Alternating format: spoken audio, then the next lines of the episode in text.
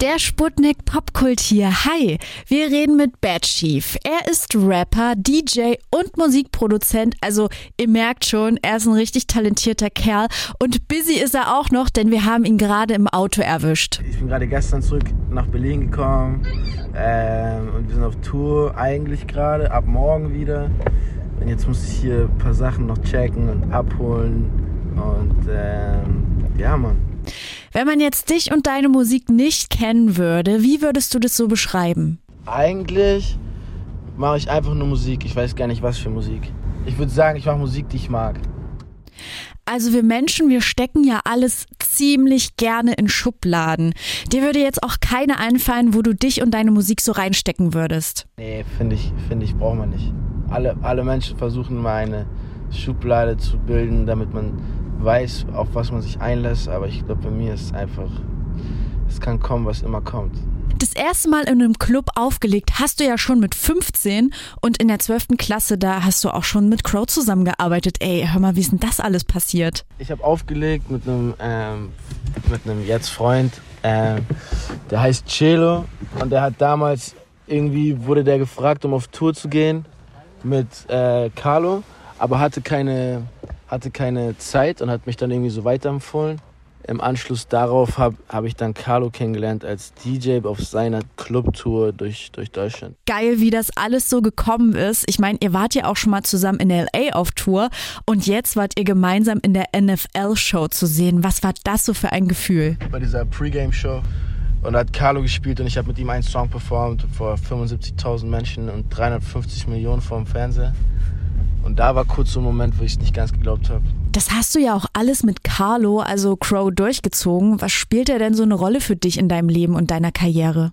Eigentlich ist das so das, das stärkste, wenn nicht sogar das einzigste Bindeglied, was wir haben, ist einfach, dass wir so geisteskrank äh, enge Freunde sind. Ähm, beziehungsweise er natürlich für mich eine nochmal on top noch so eine Mentorfunktion hat, weißt du so? Ihr habt ja sogar den Lockdown zusammen im Bali verbracht. Das geht wahrscheinlich auch nur, wenn man echt dicke miteinander ist. Carlo hat dich wahrscheinlich auch bei deiner neuen EP unterstützt. I See You When I See You heißt die. Was hat's denn mit dem Titel auf sich? Der Titel kommt von diesem, von diesem Gedanken, dass so ich viel unterwegs bin und nicht genau weiß, wann ich dich wieder sehe und ich zur Verabschiedung immer gesagt habe, ich sehe dich, wenn ich dich sehe, so mäßig, weißt du? So. Und äh, das hat so ein bisschen das alles wieder, wieder gespiegelt, dass man so eine Unabhängigkeit auch hat und Freiheit, dass, dass man nicht unbedingt alles immer planen muss, beziehungsweise kann, eh nicht. Und deswegen ist so, ist so ein bisschen das so der, der Hintergrund da. Na, jetzt wollen wir natürlich auch was hören von der neuen EP I See You When I See You. Bad Chief hat mit uns gesprochen über seinen Weg zur Musik und was da auch Crow für eine Rolle gespielt hat. Jetzt wird's aber mal Zeit, intensiver auf die neue Bad Chief Platte zu schauen. Die ist am 4. November erschienen, heißt I See You When I See You. Den Titel hast du ja schon erklärt. Da hast du ja gesagt, es geht ja auch so um Unabhängigkeit und Freiheit. Was bedeutet das genau für dich? Ich stelle mir oft die Frage so, inwieweit ich wirklich frei bin und so. Aber ich glaube, wenn man jetzt von den gesellschaftlichen Normen ausgeht, mit 9-to-5-Job und, und hier das und da und da und das, alles muss man machen. Also, da bin ich auf jeden Fall sehr frei so. Ähm, auch wenn ich natürlich viele Verpflichtungen habe mit, äh, mit allem drum und dran. Es gab auf jeden Fall viele Momente in meinem Leben, wo ich mich sehr frei gefühlt habe. Und das war meistens auf, auf irgendeiner Bühne. Freiheit ist ja echt ziemlich facettenreich und scheint auch so eins deiner größten Ziele zu sein. Gehst du da auch ziemlich frei an deine Texte ran oder wie gestaltest du deine Themenwahl? Äh, ich glaube, ich bin gar nicht so, dass ich jetzt ähm, so krass spezifisch drauf losgehe auf ein Thema oder so, sondern ich, ich finde manchmal einfach Geschichten, beziehungsweise ich habe ein Thema, was mich beschäftigt und dann erfinde ich eine Geschichte drumherum, die das so einfängt.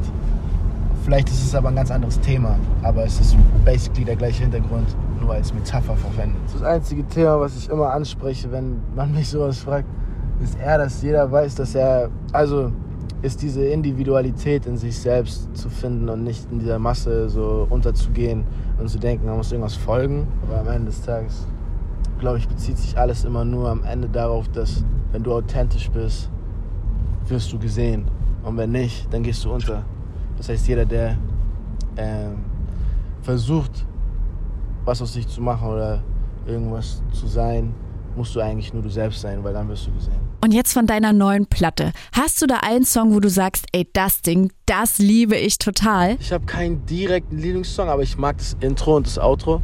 Das sind irgendwie so, vielleicht sogar die freiesten Songs, weißt du? Wenn wir über Freiheit geredet haben. Die fühlen sich für mich so sehr frei an. Mit der neuen Platte bist du ja auch dieses Jahr auf Tour, hast auch noch ein paar Stops vor dir. Wie war da bisher so die Resonanz? Ich war vorhin, vor, vorhinein, sagt man, schon sehr ähm, begeistert davon, dass so, so alles ausverkauft äh, ist und so. Das heißt, das hat mir auf jeden Fall schon mal so einen anderen Push gegeben, so wow, geil, und bla bla bla. Wir sind auf jeden Fall ich spiele nicht vor drei Leuten. Was steht denn da noch dieses Jahr bei dir an? Gibt's noch Pläne für 2022? Ist jetzt voll Fokus auf diese Tour, ähm, um die jetzt noch fertig zu machen. Und dann ist eigentlich auch schon Mitte Dezember und dann ist auch schon Weihnachten. Also ich glaube, die Tour ist so mit einer der letzten großen Sachen dieses Jahr, ähm, die noch kommen. Ja.